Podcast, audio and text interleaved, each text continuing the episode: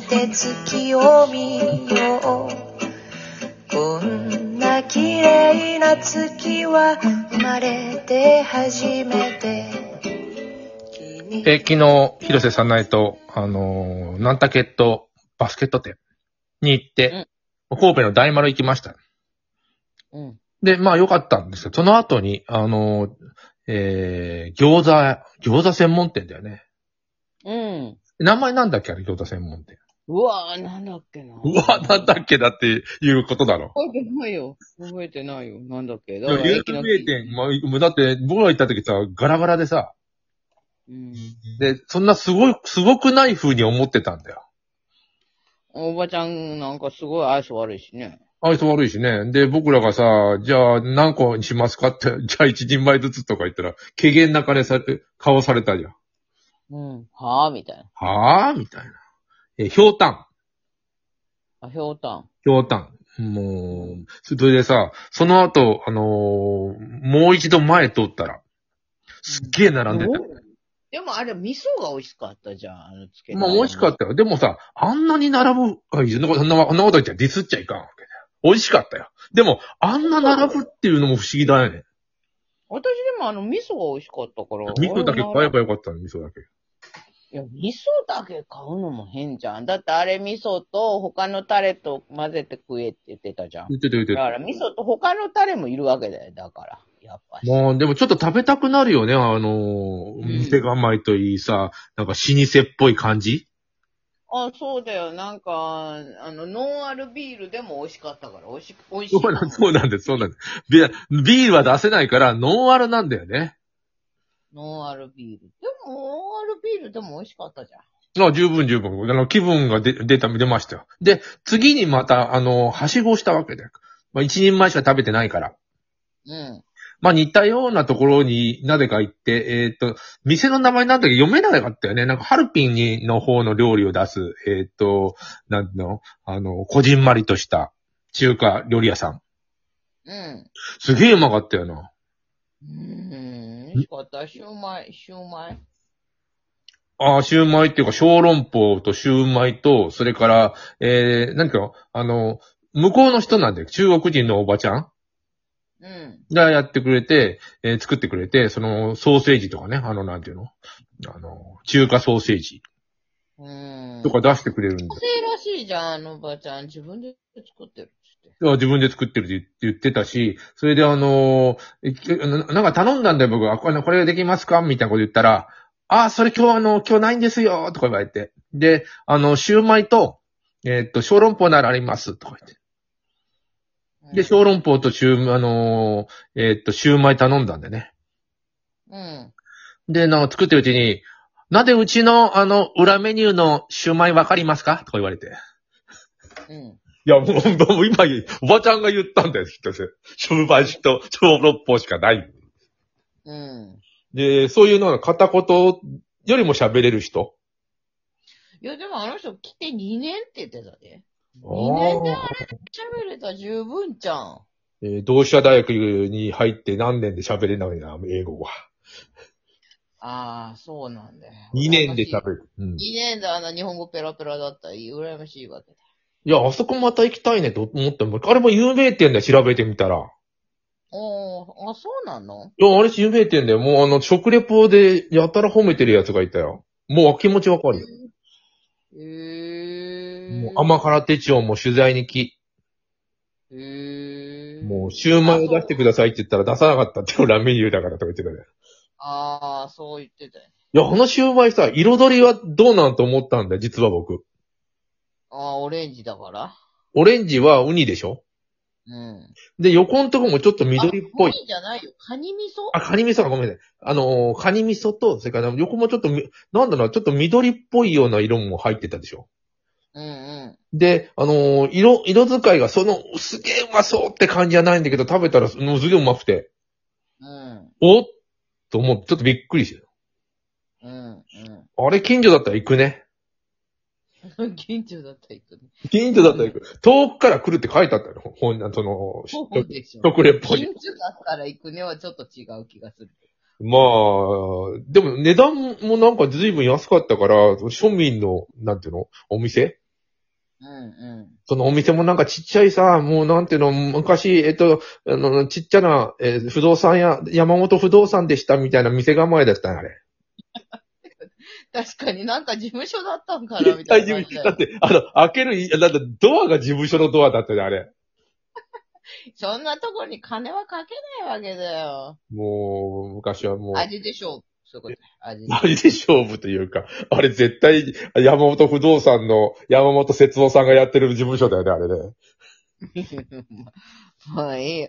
そういうもんなん、そんな内装にお金かけるとかしないわけで、安くやりましょもう駅からさ、あの、大丸、神戸大丸まで、元町の駅から大神戸大丸までどれ、え何百メートルしか離れてないよね。きっと100メートルある ?150 メートルぐらい。う。うんうん。もうあの狭いあのあの狭いところでも食べ歩きなわけで、我々は。いやー、ほんとだよ。あの間だもんね。駅と大いやいやい学やの間の店に行くっていうね、あの間で済まそうというような考え方 だった。いや、もううろうろすんの大変やんだって。いやいや、コロッケも、なんかコロッケ1個買って、うんうん。あのコロッケもうまかったんだよ。どういうことなのああの、あれがうまい、うまいコロッケだよって言って買ったわけだ、あそこ。まあでも、あの、食うまでわかんなかったけど、三つとも外さなかったよ。うん。あ、その後さ、なんかあの、晩ご飯に、広瀬さんがだデパ地下で、まあ、ああ、そうそう、三大ね。ねえ、三代、覚えて、あ、そうだ、三代って書いてあったよ。で、そこで弁当買ってたじゃないか、もう、すなんていうのうん、みもうインチキ主婦というところで。うんうんうん。どうだったの、三代は。うん、まあ、あれは普通だって。あんなんで褒めてやれよ。デパ地下で頑張ってんだから。美味しかったです。でもさ三うん鉄夫は喜んでたよ。あ、まあ、あの、別に老老人はこれっていうふうになんかこう、もっいとやいや、ちっちゃいやつを、ちっちゃいやつで、みんななんか喧嘩のないように大きいやつ見つかってたよ。